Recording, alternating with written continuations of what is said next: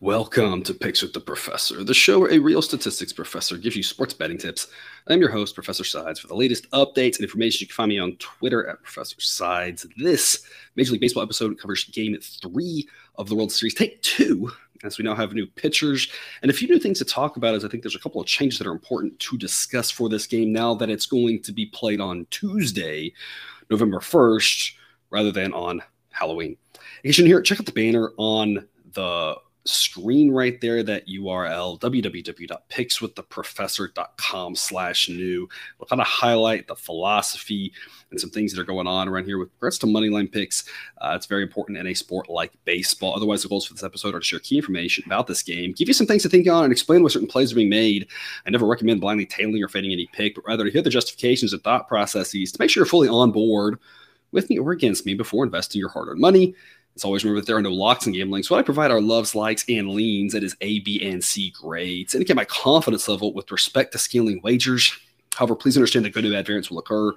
So as much as I'd like to say we'll be profitable each and every day, that is an impossible reality for any gambler. Just a quick reset in case you're unaware of how the pitchers are slated to go right now. We've got Suarez and McCullers slated for game three. We've got Aaron Nola bumped up to game four um, against Cristian Javier for the Astros still. And we're going to keep Justin Verlander at game five. Game five is a big question mark for the Phillies. Right now, I'm projecting Noah Syndergaard. That's what the speculation is. But I'll talk about why that's a big question mark uh, when we break down game three. And then we're back to game six uh, as regularly scheduled with um, Framber Valdez and Zack Wheeler. The Phillies wanting to give Wheeler an extra day of rest uh, because of the velocity issues that he showed in game one, working back from injury at the end part of the season. And I think that'll go better for them if they just give him the extra rest rather than try to bump him up to game five, which is what I kind of initially thought that they were going to try to do. So it does make the Phillies have a huge question mark in game five. But this does set them up in much better shape for games three and four uh, than it did previously. The Randall helps them a little bit there. I don't think it actually helps them overall, though. Uh, running the math on it, uh, switching the pitchers around, considering the possibility of Aaron Nola now pitching in relief in game seven, giving the Phillies a little bit of a boost there behind Suarez, who can now pitch in game seven. Um, it, I had 65% for the Astros before, and I have 65% now. Does it actually change anything? It does make the Phillies a little bit better in games three and four, but it makes them a little bit worse. Um, in some of the later games. That kind of all balances out. Uh, so I, I'd be hesitant to say, you know, if you have these hot takes about how how much the, the rain helps the Phillies. I think it helps them in some places, it hurts them in others. On the big picture, though, I don't think it changes much, mainly because uh, the Phillies are still going to have a big question mark game. They were always going to have that big question mark game. It was going to come in game three. Now it looks like it'll come in game five. If they felt confident, had a full 100% Zack Wheeler able to go in game five, um, and then bump up Suarez to pitch on short rest in six and Nola in short rest on seven. As, as shaky as short rest could be, that gamble could have paid off. But uh, since that doesn't look to be the plan right now, I don't see any long term change in the probabilities. If that does happen and that's on the table, I think that gives the Phillies a little bit better of a chance to pull it out. It's a more high variable move because short rest uh, tends to go great because you're throwing a better pitcher or backfires completely because the short rest sometimes doesn't go well for pitchers. So uh, it's a little more high variable approach. That's kind of what you want when you're an underdog like the Phillies are. So uh, just some things to think about here with that big question mark game five if you're betting series prices. Uh, otherwise, though, the rest of the show we'll talk about game three. Before we get to that, though, please hit that like button if you're on YouTube. If you are yet, please consider subscribing or following. It's free, and if you turn on notifications, you won't miss any of the college basketball movie or college football content that this channel provides. We've also got that Patreon if you're looking for extra benefits. Three bucks per month gets you the favorite of the day, the underdog of the day, the total of the day when applicable. Uh, I'll post one of those if there's multiple on the website for free every day, but the other ones you'll have to go to Patreon for all sorts of all the updates and college football plays, uh, all sorts of goodies there, uh, depending on what you're looking for. Hopefully, that provides you some extra benefit. If not, again, love having you here for the free picks uh, continuing what we've been doing all season. Hopefully, we can continue to profit here in the last week of baseball, but we'll get to it. Line courtesy of Bet Online. Sign up link in the show description. It current as the time of this recording on Monday night. And a reminder the price you see on screen in parentheses is the money line price needed for those sides to reach a certain level play according to my model sideline.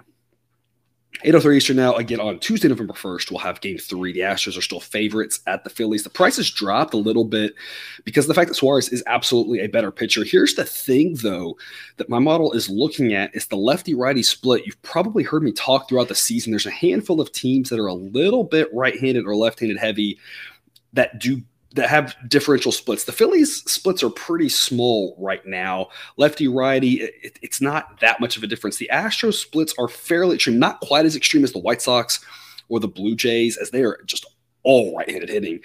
The Astros have two lefties, uh, and, and those lefties can hit lefties. Tucker a little bit, he's a little more hit or miss, but Jordan Alvarez can absolutely hit lefties. We saw that with the home run against Robbie Ray, for example. Um, so, you know, the, the Astros are set up to hit a lefty. So the benefit that the Phillies get in the fact that Suarez is a better pitcher is a little bit offset because he's left-handed. And I don't think the sports books are taking into account.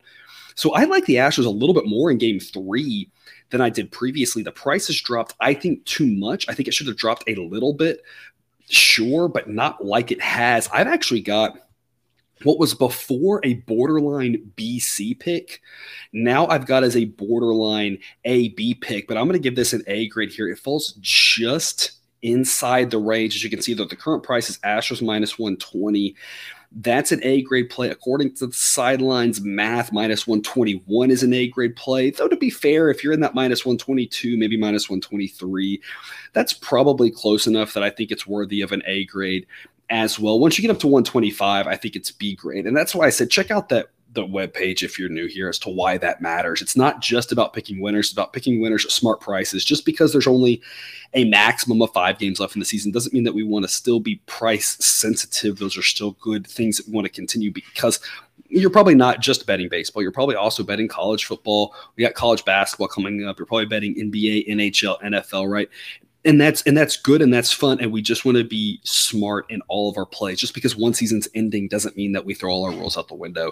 So Presic minus 125 i'd still be on the astros. Presic minus 130 i'd still be on the astros but those are b grade picks because the price is just a little bit too high.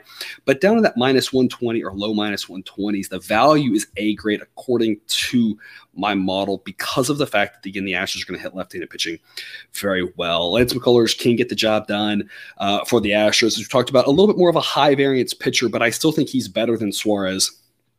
And we will have a situation that's different in this game than what we thought previously, though, in that there's a chance that we see a pitcher like Syndergaard out of the bullpen. The Astros could easily hit Suarez around first time through, second time through, given that they're better against lefties. We don't know what Suarez pitch count will do. If they use Syndergaard in relief in this game, I don't necessarily think that improves the probability they win this game as much as I think it just affects what's going to happen on game five. And the reason I say that is if they're using him, it's likely because Suarez didn't go six or seven innings and they're needing those extra innings to get them further. And that's fine. I, I don't think that changes much. It's just they might need him in order to bridge the gap to some of their better back guys. There's a chance we see him in relief. Again, I don't really think that's a good thing or a bad thing. If he's only asked to go through the lineup one time, I'm sure he can get be, be a reasonable and respectable pitcher.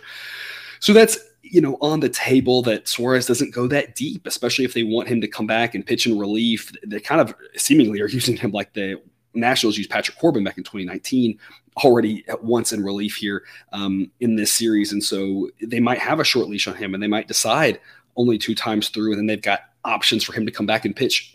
Honestly, maybe in game five, who the heck knows what they're going to try to do? They do seem all in, like they're going to try to win this game. That makes a lot of sense. And they could be a little more aggressive knowing that they've got Nola in game four. And kind of their only hope in the series is for a guy like Nola in game four to have a really good game. So I think it'll be kind of all hands on deck for the Phillies. That's again why I like the Astros as long as our price is like minus 120. I don't want to pay too high of a price because Phillies could absolutely win this game. Sideline says Astros minus 133. That's 57% likely. 43% things happen all the time, right? So this is not a go all in pick. There are no locks in gambling. It's just I think the Astros win this closer to 60% of the time, and the odds are being priced more like it's closer to 50%. So I think there's a little bit of value here on the Astros minus 120. It's an A grade pick for me. And I'm going under seven and a half at even money. Sideline says 7.4.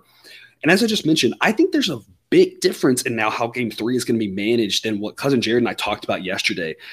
Before knowing that we had Suarez pitching in game four and the Phillies trying to figure out how the heck they were going to survive three and four. Now, again, that set them up fairly well for five and six.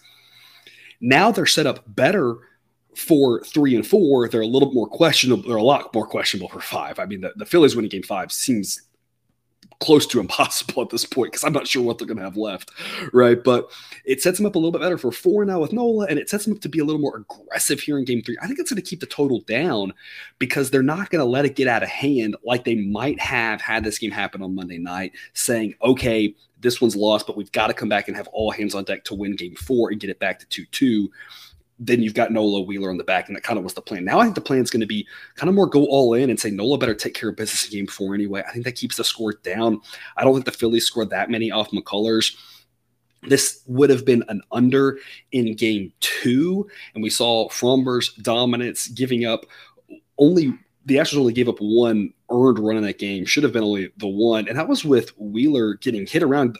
You take away those first three doubles that should have been like a 2 1 ball game, right? So I just think seven half is a little bit too high here, especially when you consider the weather. We're talking about, again, low 60s. Thankfully, there should be no rain in the forecast, but we're going to have, you know, five to 10 mile an hour winds blowing kind of in from left field. It'll kind of be across, kind of in. It's not going to help the hitters whatsoever. It's either going to knock down some balls, push them across. It's going to get the pitchers a tiny bit of a boost. And again, I think it's kind of all hands on deck. The Astros have so many arms if they want to go to a guy that we haven't even seen in this series, like Hunter Brown. They've got him to throw out there for a couple of innings. Having Javier tomorrow, they have faith in him. I mean, they just got a lot of arms. Everybody will be rested and ready to go. And the Phillies, like I said, I do think they're going to have everybody rested and ready to go. And if Suarez comes out early, I think they'll go to Syndergaard to try to bridge another two or three innings. So I think a low scoring game here makes a lot of sense. Seven and a half even money is the play for me on the under. I might play minus 105 if that's what you're seeing. That's kind of on the borderline. At minus 110, I don't really think it's that investable. I think at that point, you just want to wait for better odds, shop around. There's a lot of places at even money right now. So even money under seven and a half is a good under investment, in my opinion, as is again Astros minus 120, which gets an A grade from me. That's all I've got for you. Thanks for tuning in to another episode of Picks with the Professor. Don't forget to subscribe so you can ensure all the sports betting content we've brought on this channel. It's dropped right into your feed. We'll see you again tomorrow for more World Series coverage. And again, we got three college football episodes, one of them already out, more coming throughout the week. As always, best of luck and remember, you can eat your betting money, but please don't bet your eating money.